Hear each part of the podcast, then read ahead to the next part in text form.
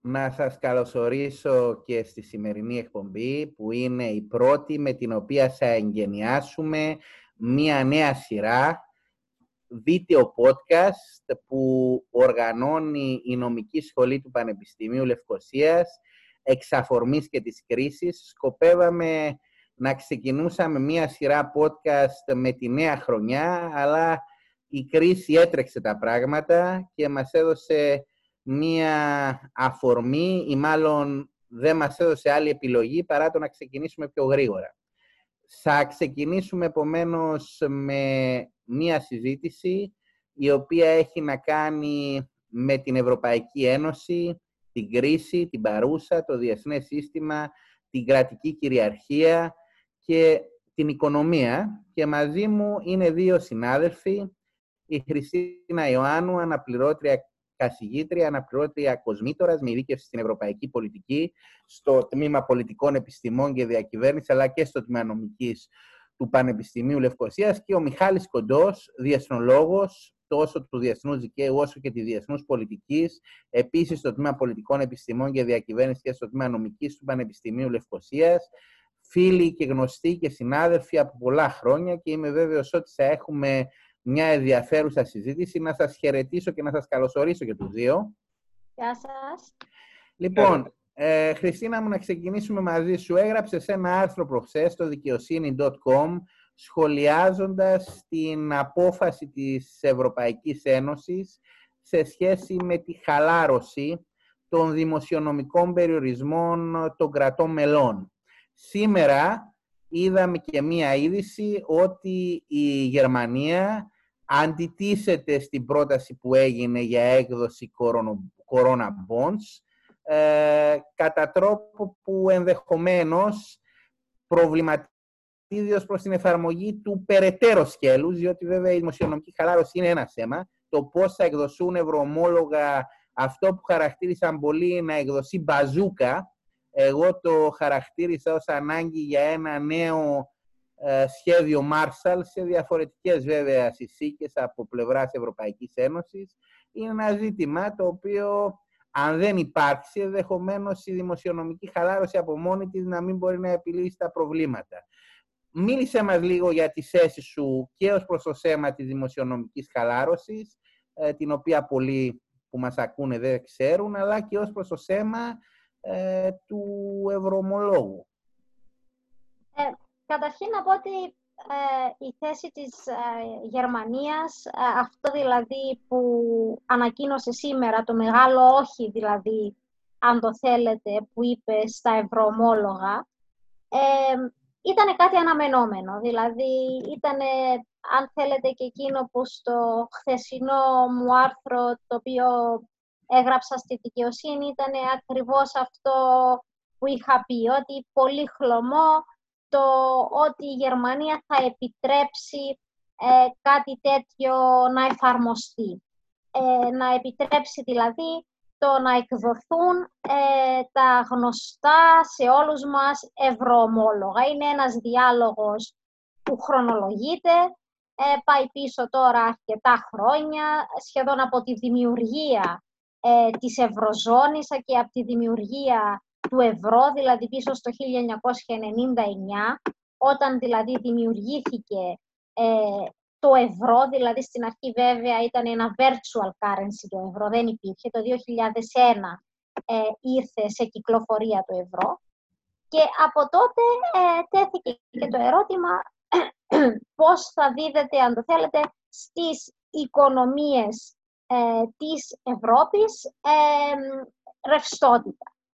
Ε, ποτέ η Γερμανία, τέλος πάντων, δεν συμφώνησε η ρευστότητα αυτή να δίνεται μέσα από την αγορά ομολόγων, διότι ένα κράτος, και δεν ήταν μόνο η Γερμανία, απλά η Γερμανία είναι το κράτος που στεναρά αντιτίθεται σε αυτό και η Ολλανδία αντιτίθεται αν το θέλετε, οι πιο δυνατές, οι πιο ισχυρές οικονομίες της Ευρώπης αντιτίθονται.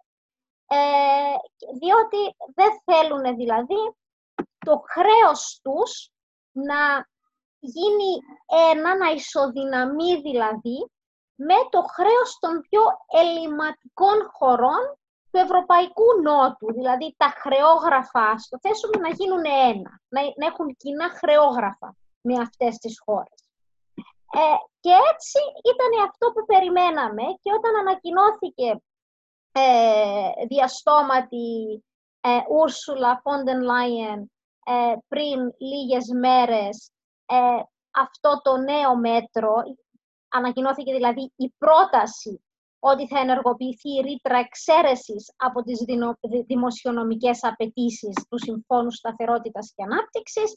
Ε, το επόμενο βήμα που περίμεναν πολλοί να δουν και αυτό που, ε, ε, ε αν το θέλετε, υπενήσεται με κάποιο τρόπο αυτό, αυτή η εξαίρεση, είναι ότι θα υπάρχει ένα κοινό ευρωομόλογο. Αυτό εννοεί δηλαδή ότι θα υπάρχει ένα ε, μια ε, εξαίρεση από τις δημοσιονομικές απαιτήσεις. Όμως αυτό ε, ήταν ε, κάτι χλωμό.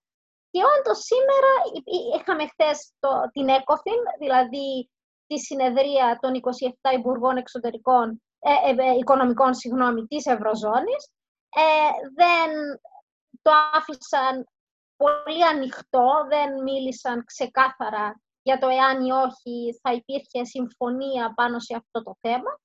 Ε, αλλά σήμερα ε, ήρθε, αν το θέλετε, ε, ξεκάθαρα από τον Υπουργό Εξωτερικών της α, Γερμανίας, ήρθε ξεκάθαρα αυτό που περιμέναμε, δηλαδή ε, το, η ξεκάθαρη απάντηση ότι, δεν, ότι η Γερμανία δεν θα συνενέσει σε κάτι τέτοιο που πιέζουν άλλα κράτη της Νότιας Ευρώπης, όπως είναι για παράδειγμα η Ιταλία, ε, η Ισπανία, ε, εντάξει, και, και άλλα κράτη θέλαμε να τέτοιο, όπως είμαστε εμείς, όπως η Ελλάδα. Προφανώς είμαστε μέσα στα κράτη που θα θέλαμε να δούμε κάτι τέτοιο.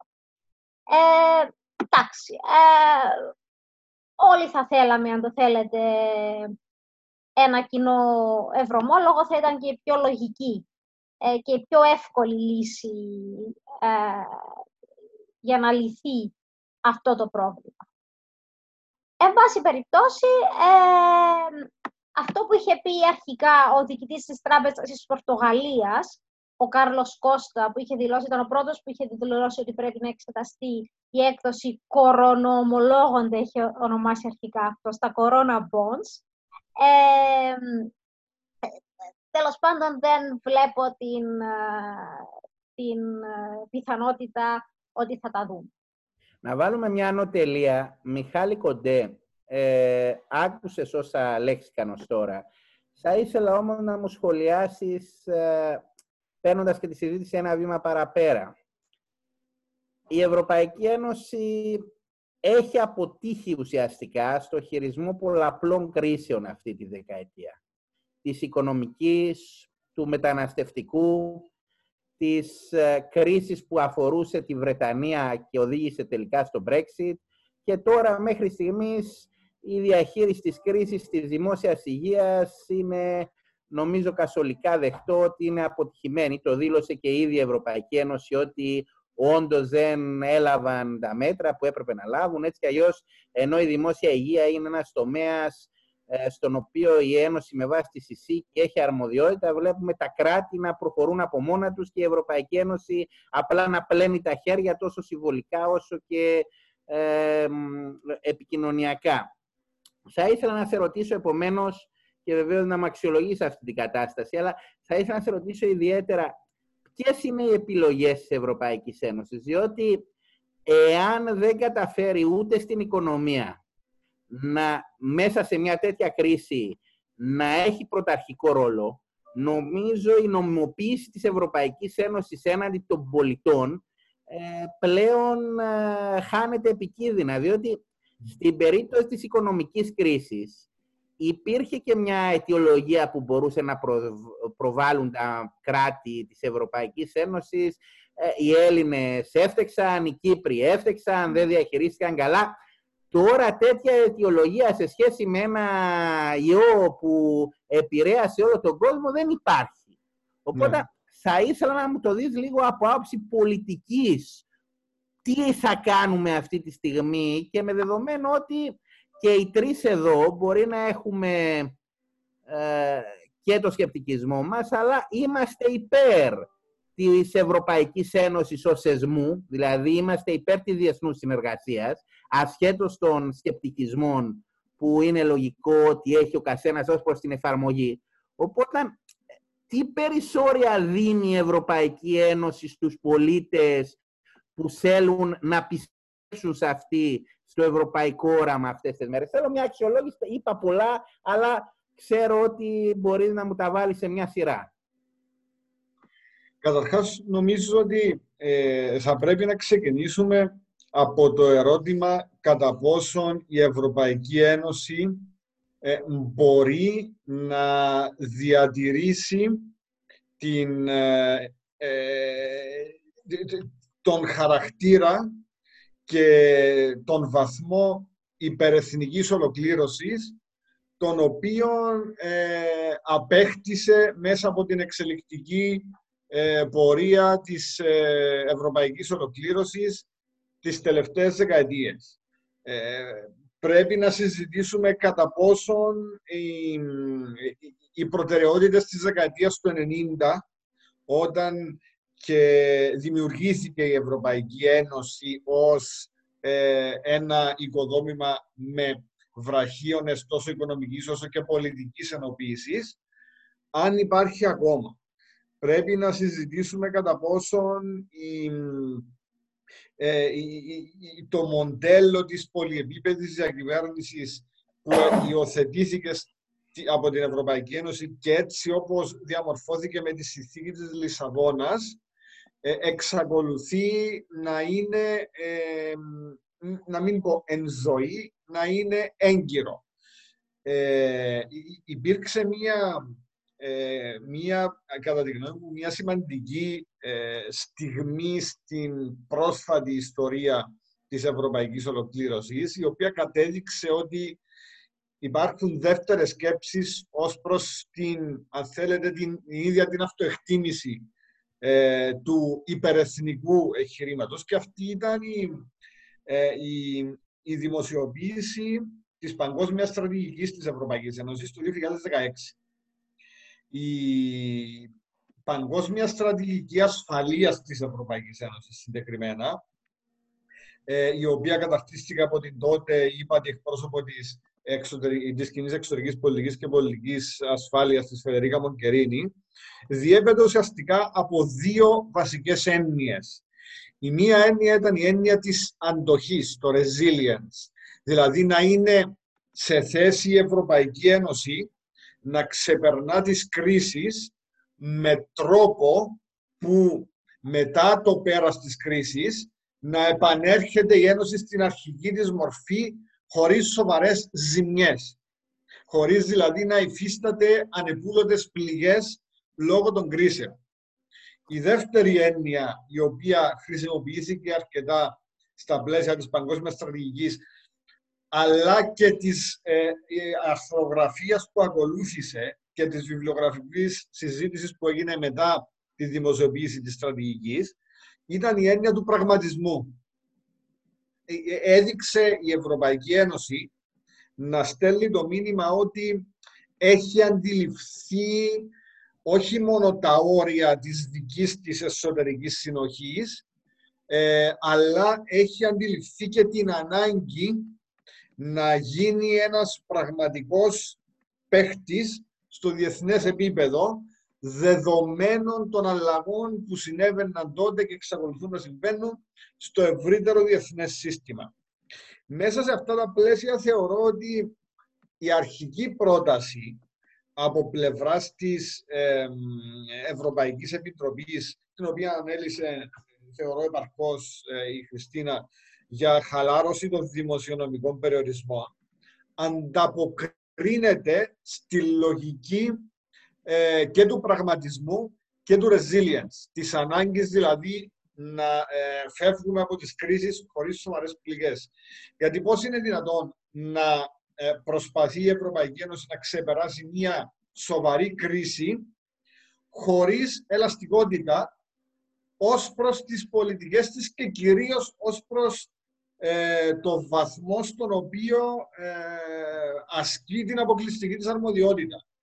Σε περιόδους κρίσεων, όπως είναι η τωρινή, τόσο το φαινόμενο της διεθνούς οργάνωσης εν γέννη, όσο και οργανισμοί με υψηλό δίχτυ υπερεθνικής ολοκλήρωσης όπως είναι η Ευρωπαϊκή Ένωση, δεν είναι εύκολο να λειτουργήσουν όπως λειτουργούν σε περιόδους κανονικότητας. Έχω την αίσθηση ότι η πρόταση αυτή από πλευράς της Ευρωπαϊκής Επιτροπής ήταν μια παραδοχή της ανώμαλης κατάστασης στην οποία βιώνει όχι μόνο η Ευρωπαϊκή Ένωση αλλά ε, και η ευρύτερη ανθρωπότητα πρώτον. Και δεύτερον μια παραδοχή ότι προκειμένου να επιδείξουμε αντοχή σε αυτή την κρίση θα πρέπει να γίνουμε ελαστικοί και να δεχθούμε το, το έθνος κράτος, το κράτος μέλος, να πάρει έστω και πρόσκαιρα πίσω για λίγο την κυριαρχία την οποία έχει εκχωρήσει στην Ευρωπαϊκή Ένωση και να πάρει πρωτοβουλία. Αυτό δεν ήταν μόνο κάτι που συνέβη και μέσα στα πλαίσια αυτής της τρέχουσας κρίσης με τον κορονοϊό. Ήταν και κάτι που συνέβη και, ε, και προηγουμένως σε ό,τι αφορά στο μεταναστευτικό και κυρίως σε ό,τι αφορά την προσπάθεια στήριξης της Ελλάδας για απόκρουση των μεταναστευτικών ροών από την Τουρκία, των μεθοδευμένων εν μεταναστευτικών ροών από την Τουρκία. Ναι, μεν η Ευρωπαϊκή Ένωση στήριξε, αλλά ε, έδωσε χώρο στο κράτος να πάρει κάποιες αποφάσεις οι οποίες ε, σε άλλες περιόδους θα ήταν δύσκολες. Τώρα, ε, το γεγονός ότι έρχεται ε, η Γερμανία να επαναφέρει την παραδοσιακή της θέση υπέρ της αυστηρής δημοσιονομικής πειθαρχίας, έχω την αίσθηση ότι αποτελεί ένα Εάν επικρατήσει αυτή η στάση, κατά πάσα πιθανότητα στο τέλος της ημέρας θα μείνουμε χωρίς επιλογές και η Ευρωπαϊκή Ένωση η ίδια θα έχει δεχθεί άλλο ένα, όπως ορθά ανέφερες προηγουμένως, αγαπητέ Αχιλέ, άλλο ένα σοβαρό πλήγμα αξιοπιστίας.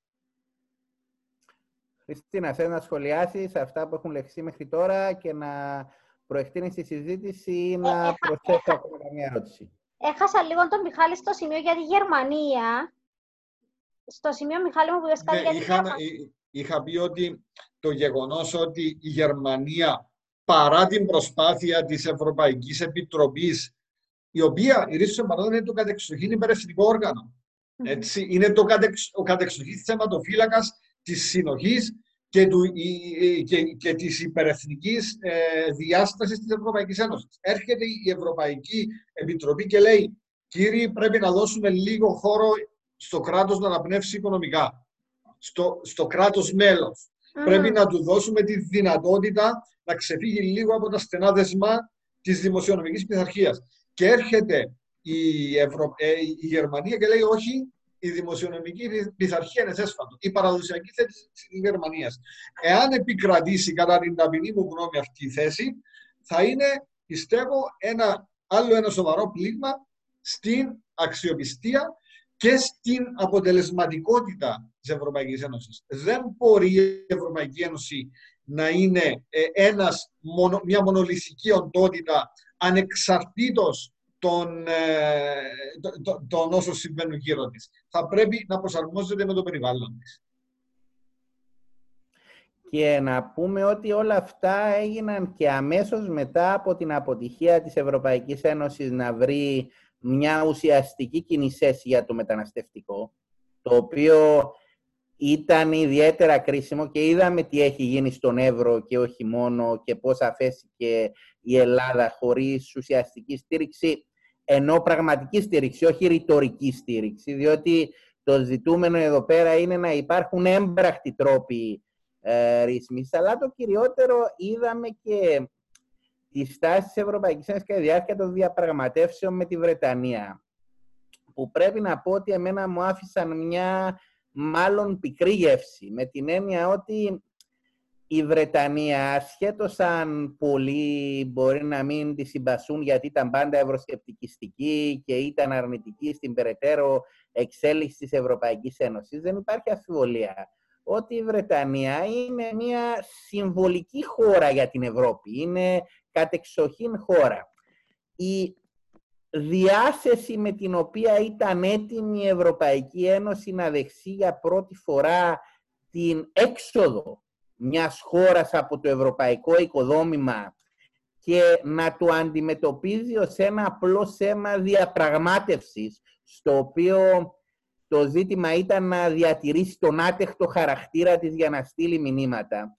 Βλέπουμε και τώρα πώς δοκιμάζεται με τη δήλωση του Προέδρου της Σερβίας, για παράδειγμα, που την είδαμε πριν λίγες μέρες, που είπε για το παραμύση της Ευρωπαϊκής Αλληλεγγύης και ουσιαστικά έστρεψε το βλέμμα προς την Κίνα για βοήθεια. Όμως η Σερβία είναι και μια υποψήφια για ένταξη χώρα. Δηλαδή όταν τα μηνύματα που στέλνει η Ευρωπαϊκή Ένωση είναι τέτοια που δεν κάνουν πλέον τις χώρες να θέλουν να ενταχθούν μέσα σε αυτό το κλαπ. Ε, ποια είναι τα περισσόρια σου να ασκήσεις πραγματική επιρροή με δεδομένο ότι εντάξει, στρατιωτική επιρροή δεν είχε ποτέ η Ευρωπαϊκή Ένωση ε, αντίστοιχη με το ΝΑΤΟ ούτε καν στην ίδια στρατόσφαιρα. Πολιτική επιρροή βλέπουμε ότι στις μεγάλες κρίσεις δεν καταφέρνει ποτέ να ενώσει τα κράτη. Ε, αν μας μένει οικονομική επιρροή και εκεί βλέπουμε να μην μπορεί να καθοδηγήσει προς ένα New Deal, δηλαδή προς μια διαδικασία αναθέρμασης της οικονομίας μετά από διαδοχικές κρίσεις, ε, τότε διαρωτώ με ποιο τρόπο θα μας εμπνεύσει το ευρωπαϊκό οικοδόμημα και αυτό το λέω ως κάποιος που πιστεύει στην ανάγκη διεθνούς συνεργασίας, ιδιαίτερα στη μεταπολεμική Ευρώπη και πραγματικά με πληγώνει το ότι βλέπουμε σήμερα να μην μπορεί να εμπνεύσει και να παράσχει το απαιτούμενο όραμα η Ευρωπαϊκή Ένωση. Χριστίνα, μου θα ήθελα να μου σχολιάσεις και μετά να δώσω το λόγο στο Μιχάλη. Ε, σε αυτό που λες σίγουρα η απάντηση δεν είναι πάντως η αντίδραση που βλέπουμε από πλευράς Γερμανίας ε, και είναι και πολύ σχετική με αυτό που είπες το ότι στρέφει το βλέμμα της τώρα η Σερβία και δεν είναι μόνο η Σερβία, διότι και εντός Ευρωπαϊκής Ένωσης ε, η Κίνα ανταποκρίθηκε και στις ιατρικές, σε κάποιες ιατρικές ανάγκες που είχε και η Κύπρος και η Ελλάδα και η Ιταλία. Το είδαμε πολύ τις τελευταίες μέρες. Ε, και αυτό δεν είναι τυχαίο, διότι ας μην ξεχνάμε το τι έγινε ε, προ, προ λίγων εβδομάδων, που το διπλωματικό μεγάλο σκάνδαλο που ξέσπασε ε, όταν η Γερμανία ε, αρνήθηκε να δώσει ιατρικό εξοπλισμό ε, σε άλλες ευρωπαϊκές χώρες.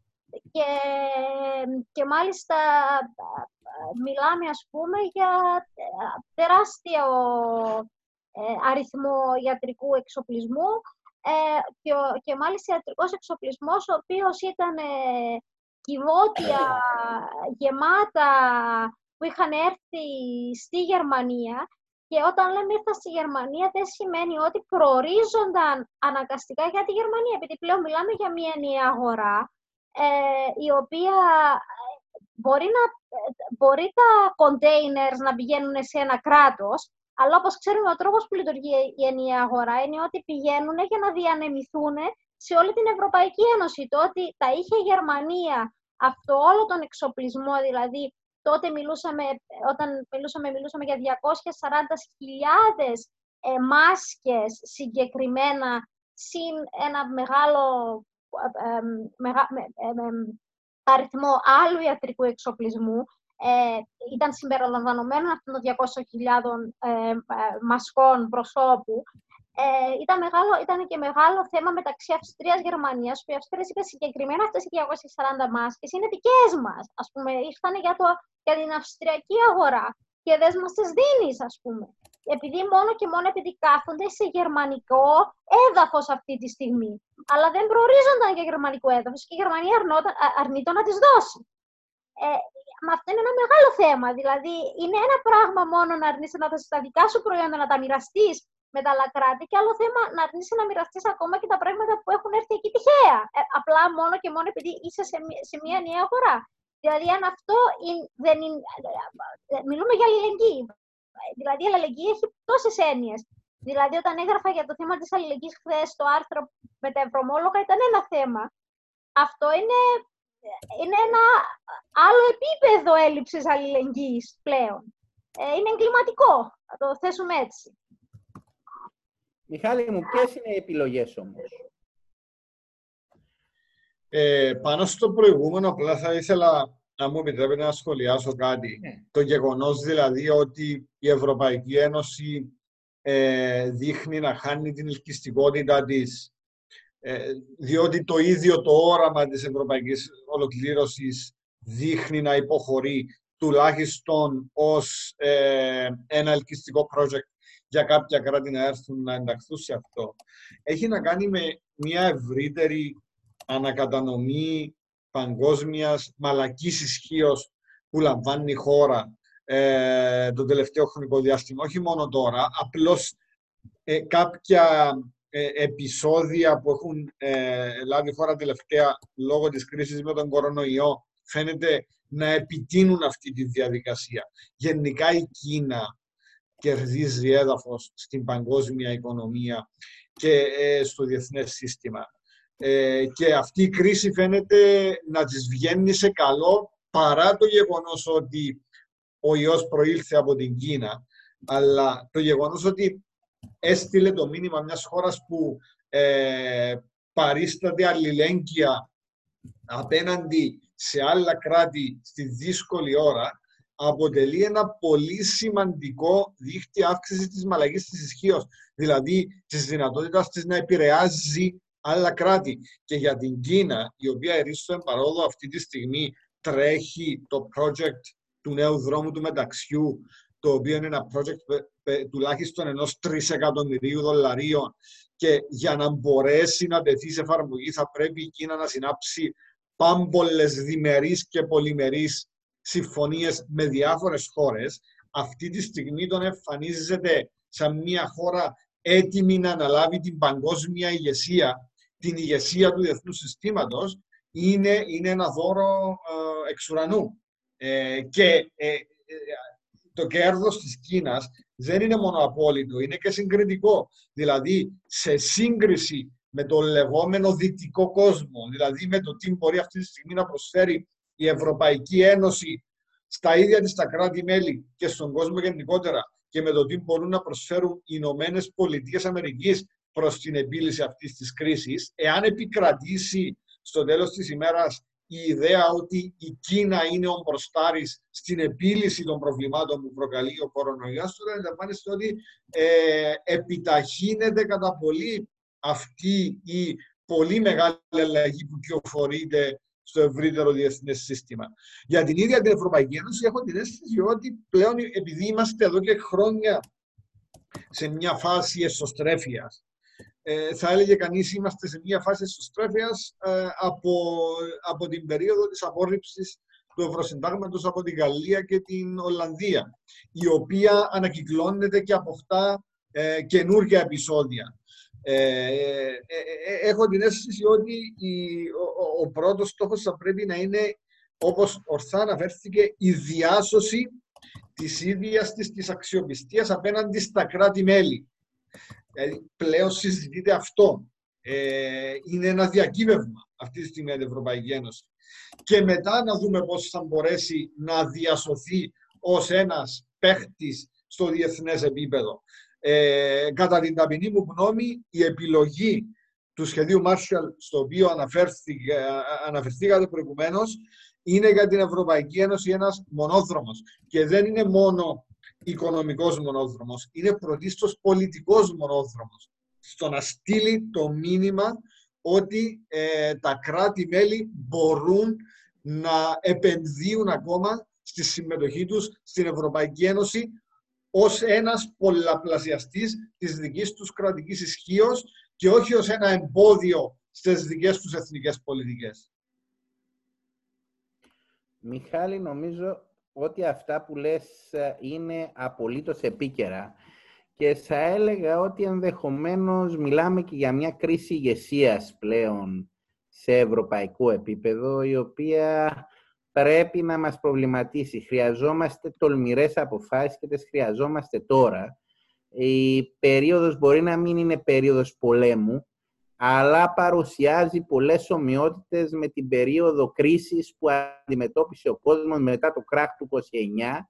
Έχουμε πλέον μία παρατεταμένη οικονομική κρίση, την οποία διαδέχθηκε μία κρίση στο μεταναστευτικό, μία κρίση εμπιστοσύνης και τώρα μία κρίση υγειονομική που ακόμα δεν ξέρουμε πού θα μας βγάλει και πού θα τερματίσει. Βεβαίως, θεωρώ ότι στην παρούσα συγκυρία το πρώτο είναι η κρίση της δημόσιας υγείας, αλλά δεν μπορεί να φεύγει από το μυαλό μας η οικονομία, διότι θα υπάρξει σοβαρότατη κρίση οικονομίας και αν δεν καταφέρει η Ευρωπαϊκή Ένωση να στηρίξει αυτή την κρίση οικονομίας, θα έχουμε τεράστια ζητήματα νομιμοποίησης και εμπιστοσύνης. Είδαμε πώς η κυβέρνηση Ομπάμα το 2008 μετά την Αμερικάνικη κρίση τόλμησε με τρόπους οι οποίοι για τα αμερικανικά δεδομένα ήταν στη μετά Ρούσβελτ εποχή πρωτόγνωρη και ο Ρούσβελτ θα έλεγα ότι ήταν μια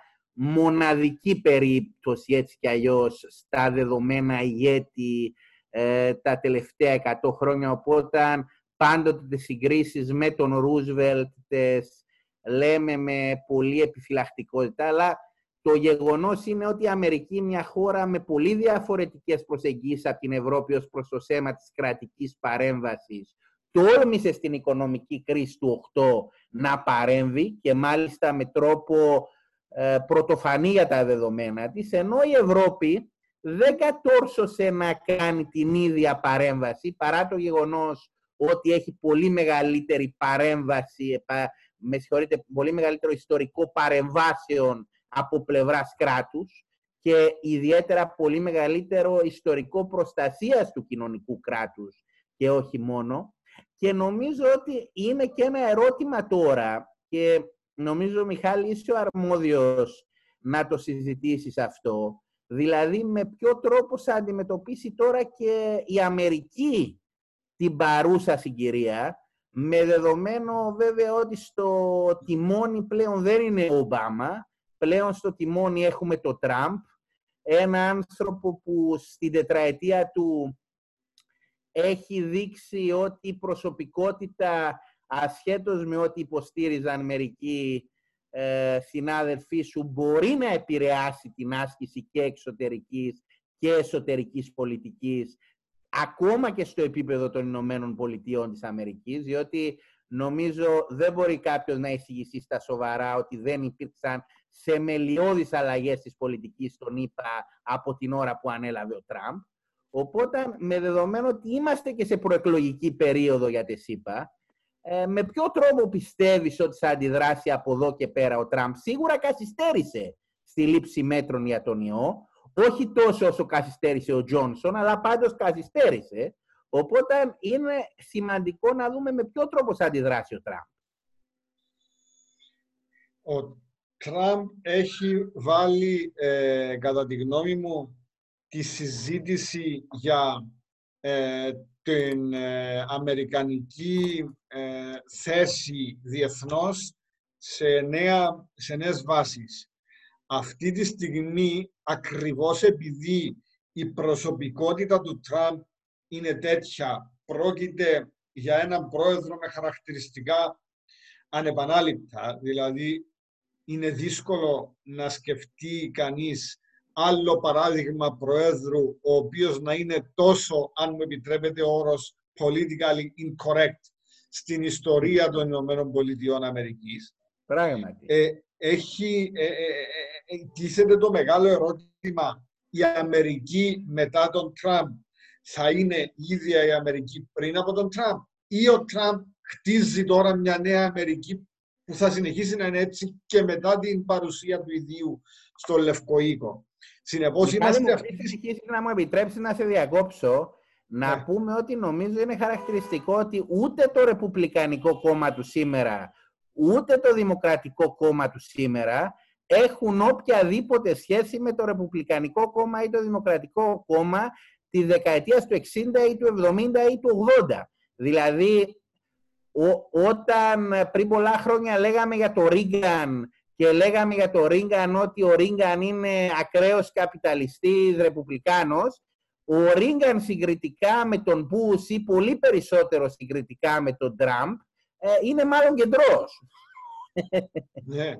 Ε, ε, ναι, μάλιστα υπάρχουν, υπάρχουν και διαφωνίες ως προς το κατά πόσον οι πολιτικές του, ε, του Ρίγκαν ήταν όντως τόσο νεοφιλελεύθερες όσο ήταν οι απόψεις του, διότι υπάρχουν κάποια στοιχεία που δείχνουν ότι ε, στη συνολική του θητεία ε, οι, οι, οι, φορολογίες, οι φορολογίες δεν μειώθηκαν, αλλά αυξήθηκαν.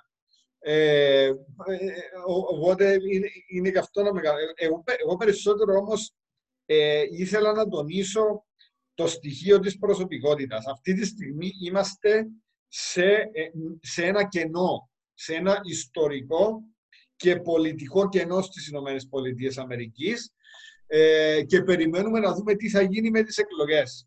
Είναι γεγονός ότι τα δύο μεγάλα κόμματα δεν έχουν, ε, δεν έχουν λύσεις στο εσωτερικό τους. Οι Ρεπουμπλικάνοι αναγκαστικά ακολουθούν ε, την επιλογή του Τραμπ, ο οποίος ως αλεξιπτονιστής κέρδισε το χρήσμα στις προηγούμενες, ε, στις προηγούμενες εκλογές, ενώ η δημοκρατική από την άλλη φαίνεται να είναι τόσο διχασμένη στο εσωτερικό τους, όσο διχασμένο είναι και το ευρύτερο πολιτικό σύστημα μεταξύ Ρεπουμπλικανών και Δημοκρατικών. Αυτή τη στιγμή έχω ένα πολλωμένο πολιτικό σύστημα. Η Αμερική μεγαλούργησε σε περιόδους που το Δημοκρατικό και το ε, Ρεπουμπλικανικό κόμμα είχαν κεντρομόλες τάσεις υπό την έννοια ότι υιοθετούσαν εξωτερική πολιτική η οποία ήταν παρόμοια. Άλλαζε το κόμμα που κυβερνούσε και δεν άλλαζε στην ουσία η εξωτερική πολιτική της Αμερικής. Αυτή τη στιγμή, από την εποχή του Bush του νεότερου, η εξωτερική πολιτική της Αμερικής δείχνει να παλινδρομεί Φεύγει ένας Ρεπουμπλικάνος, έρχεται ένας Δημοκρατικός, αλλάζει άρδιν εξωτερική πολιτική. Φεύγει ο Δημοκρατικός, έρχεται άλλος Ρεπουμπλικάνος και ξανά αλλάζει άρδιν. Και βλέπουμε ε, να δημιουργείται ένα ε, πλεόνασμα αναξιοπιστίας σε διεθνές επίπεδο από τη πλευρά των ΗΠΑ, το οποίο αν το συνδέσουμε και με το βασικό μότο που γίνεται και πράξη του Τραμπ, πρώτα η Αμερική, η μεγάλη συζήτηση είναι κατά πόσον η μετά τον Τραμπ Αμερική ε, θα θελήσει να ξαναδιεκδικήσει το ρόλο της ηγέτιδας δύναμης διεθνώς. Το ρόλο δηλαδή του κράτους το οποίο θα αναλάβει ξανά τα ενία του διεθνούς συστήματος, τον διεθνό οργανισμό, θα αναλάβει πρωτοβουλίες ενίσχυσης ε, κρατών τα οποία έχουν ανάγκη, θα αναλάβει πρωτοβουλίες ε, ανθρωπιστικού περιεχομένου όπως έκανε στο παρελθόν, που φυσικά ενίοτε το έκανε και με τρόπο αφιλεγόμενο έως και καταστροφικό, αλλά αυτή τη στιγμή η Αμερική είναι μια χώρα η οποία είναι απλώς μία από τις πολλές μεγάλες δυνάμεις. Δεν είναι η μεγάλη δύναμη η οποία ε, έχει τον ηγετικό ρόλο που είχε παλαιότερα. Και με τον Τραμπ το μεγάλο ερώτημα πλέον είναι ε, αν τι η στάση των ΗΠΑ θα συνεχίσει και μετά. Ε, ε, οι εκλογές που μας έρχονται δεν είναι βέβαιο, ε, υπάρχει μεγάλη βέβαιο ως προς το τι, ε, τι θα αναδείξουν. Ήταν ψηλά τα ποσοστά αποδοχής του Τραμπ, αλλά τώρα με την κρίση πιθανόν να κλονιστούν λίγο λόγω της διαχείρισης στο θέμα ε, του κορονοϊού. Ε, δεν υπάρχει πραγματικά τίποτα βέβαιο στην Αμερικανική εξωτερική πολιτική και, και γενικά στην Αμερικανική πολιτική και στο Αμερικάνικο πολιτικό σύστημα, ακριβώς λόγω όλων αυτών των χαρακτηριστικών. Του απρόβλεπτου, της ε, προσωπικότητας και της ιδιοσυγκρασίας του πρόεδρου Τραμπ και της πόλωσης που παρουσιάζεται τόσο μεταξύ των δύο κομμάτων, όσο και στο εσωτερικό ε, της αντιπολίτευσης, δηλαδή του Δημοκρατικού Κόμματος. Χριστίνα μου, ε, για να κλείσουμε κιόλας ε, με κάτι που δεν συζητήσαμε.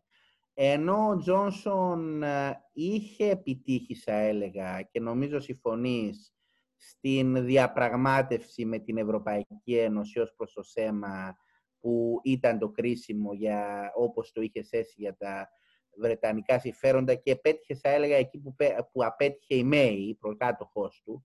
Αντίθετα, στη διαχείριση της παρούσας ε, κρίσης δημόσιας υγείας, τον βλέπουμε να έχει ακολουθήσει μια πολιτική η οποία δεν του βγήκε.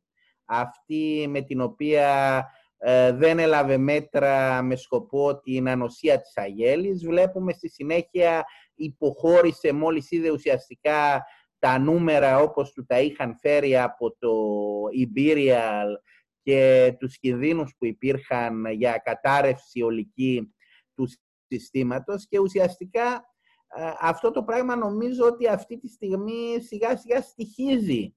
Ε, δηλαδή εκεί που ο Τζόνσον ήταν ο απόλυτος νικητής ο οποίος κατάφερε να φέρει σε πέρας το Brexit, να το υλοποιήσει ε, εκεί που πήγαινε να γίνει σύντομο ανέκδοτο το από αναβολή σε αναβολή ε, τώρα τον βλέπουμε να έχει χάσει και εκείνος μεγάλο μέρος της ε, αποδοχής του και της αξιοπιστίας του. Τι νομίζεις; Είναι, είναι στο τέλος της ημέρας αυτό κάπως αναπόφευκτο του να ακολουθείς μια λαϊκιστική πολιτική, ότι σε κάποια φάση δεν θα σου βγει. Βέβαια, και η Ευρωπαϊκή Ένωση, η οποία δεν ακολούθησε και δεν ακολουθεί θεωρητικά λαϊκιστική πολιτική, για τους λόγους που είπαμε πριν, βρίσκεται και εκείνη σε αντίστοιχες κρίσεις νομιμοποίησης. Ε, θες να μας κάνεις ένα σχόλιο και ένα καταληκτικό σχόλιο για όσα έχουμε πει μέχρι τώρα για να ολοκληρώσουμε αυτή την συζήτηση. Να ξεκινήσω λέγοντας ότι ε, προσωπικά είμαι από τα άτομα τα οποία είχαν πει και στο παρελθόν και είχα γράψει και στο παρελθόν ότι η πολιτική του Τζόνσον πάνω στο Brexit ε, ήταν πετυχημένη.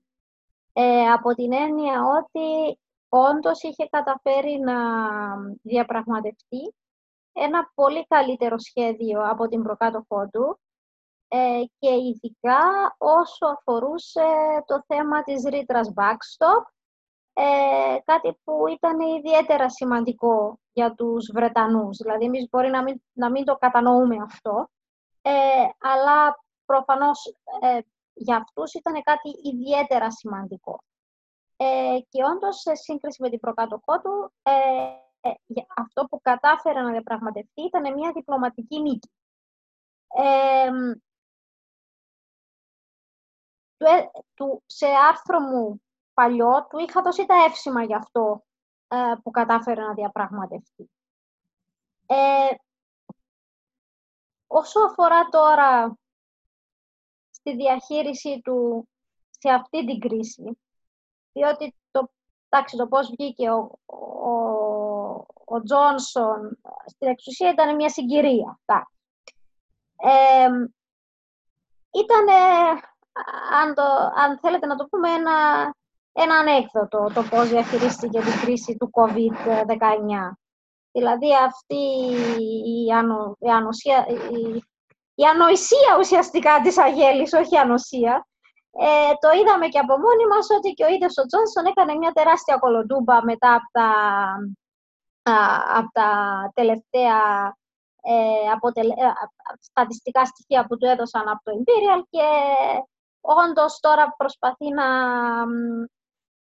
να μαζέψει αυτά που δεν μαζεύονται και αυτό που υπολογίζουν δυστυχώς οι επιδημιολόγοι είναι ότι θα υπάρχει τεράστιο, αν το θέλετε, πρόβλημα στην Βρετανία και ακόμη μέχρι χθες βλέπαμε ανθρώπους να συνοστίζονται στις, στα δημόσιας, ε, ε, στα, στο public transport της Αγγλίας.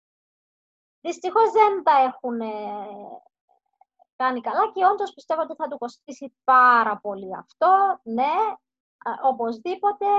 Ε, εγώ νομίζω ότι αυτό για τον Τζόνσον θα είναι η καταστροφή του. Όπως, οπωσδήποτε το πιστεύω. Δεν πιστεύω ότι θα είναι η καταστροφή για τους συντηρητικούς. Πιστεύω ότι θα είναι για τον Τζόνσον προσωπικά όμως. Ε, για τους συντηρητικούς δεν το πιστεύω. Ε, εντάξει, δεν, δεν θέλω να λέω και μεγάλα λόγια, απλά δεν βλέπω το alternative ειδικά στο Labour αυτή τη στιγμή. Ε, αλλά για τον Τζόνσον τον ίδιο προσωπικά δεν βλέπω μέλλον μετά από τη διαχείριση αυτής της κρίσης. Ε, ε, τώρα, επειδή αναφέρθηκες και στην Ευρωπαϊκή Ένωση και γενικότερα στο λαϊκισμό, εντάξει, το θέμα του Brexit, στην, και πάω, μένω λίγο στην Αγγλία, είναι όντως εκεί, στην Αγγλία έχουμε δει μια τεράστια πλατφόρμα λαϊκισμού πάνω στο θέμα του Brexit. Ε, το τελευταία χρόνια, εντάξει, με, προφανώς είναι κάτι το οποίο έχουν γραφτεί πάρα πάρα πολλά για τα διάφορα campaigns ε, υπέρ και κατά του Brexit και το πόσος λαϊκισμός ε, ε, ε, τέλος πάντων πόσο έντονα εκφράστηκε αυτό στην Αγγλία. Τώρα να πω στην Ευρωπαϊκή Ένωση, που σίγουρα στην Ευρωπαϊκή Ένωση δεν, από τα ίδια τα επίσημα όργανα της Ευρωπαϊκής Ένωσης ποτέ δεν προσπαθούν να είναι αριστά στον πολίτη ε, ή οτιδήποτε έχει να κάνει με αυτό. Και επειδή αναφέρατε και με τον Μιχάλη λίγο τώρα το θέμα ε, της, ε, της Αμερικής και, και το θέμα της, του πόσο ο ίδιος ο Τραμπ ε, θα προσπαθήσει να διαχειριστεί όλη αυτή την κρίση, να, με, να μου επιτρέψετε και σαν καταληκτικό λίγο να, να πάω να το συνδέσω και με το τι γίνεται, τι, τι πιστεύω τέλος πάντων, ότι θα δούμε να γίνεται στην, ε, στην Ευρωπαϊκή Ένωση. Ε, διότι το τελευταίο πράγμα που είχαμε δει, ε, όπως γνωρίζουμε όλοι, ήταν ε, την απόφαση για, το, για τη χαλάρωση, αν το θέλετε, για τη δημοσιονομική ευελιξία. Ε, εγώ πιστεύω ότι αν και για ακόμα μια φορά, παρόλο που μόλις πριν 10 χρόνια ε, είχαμε την προηγούμενη μεγάλη κρίση, για ακόμα μια φορά η κρίση δεν βρήκε έτοιμους τους ευρωπαϊκούς θεσμούς. Μας βρήκε απροετοίμαστους, ε, όχι εμάς ενώ τις Βρυξέλλες, βρήκε, τις βρήκε αμήχανες. Ε, για ακόμα μια φορά ε, η ανταπόκριση ήταν, αν το θέλετε, απογοητευτική. Και παρόλο που η πρόταση που ήρθε από την Ευρωπαϊκή Επιτροπή δεν ήταν κακή, η εκτέλεση αυτής της πρότασης θα είναι κακή. Ε, διότι θα μπει μέσα το εθνικό συμφέρον. Όλα αυτά που λέγατε και εσείς πριν και όλα αυτά που έλεγε ο Μιχάλης. Το κράτος για ακόμα μια φορά θα ξεκινήσει την πολιτική του, το κάθε κράτος και, ξεκινώ, και, και μιλάω πάντα για τα ισχυρά κράτη, θα, θα υπάρξει η πολιτική του προσπαθώ να ε, να πάρω πίσω την δική μου κυριαρχία και να θωρακιστώ, να προστατευτώ εγώ. Ξεκινάω και με εκείνο που είχα πει από την αρχή. Είναι το πρώτο πράγμα. Δεν θέλω ευρωμόλογα. Η, η, η Γερμανία, για παράδειγμα. Δεν δίνω τον ιατρικό μου εξοπλισμό.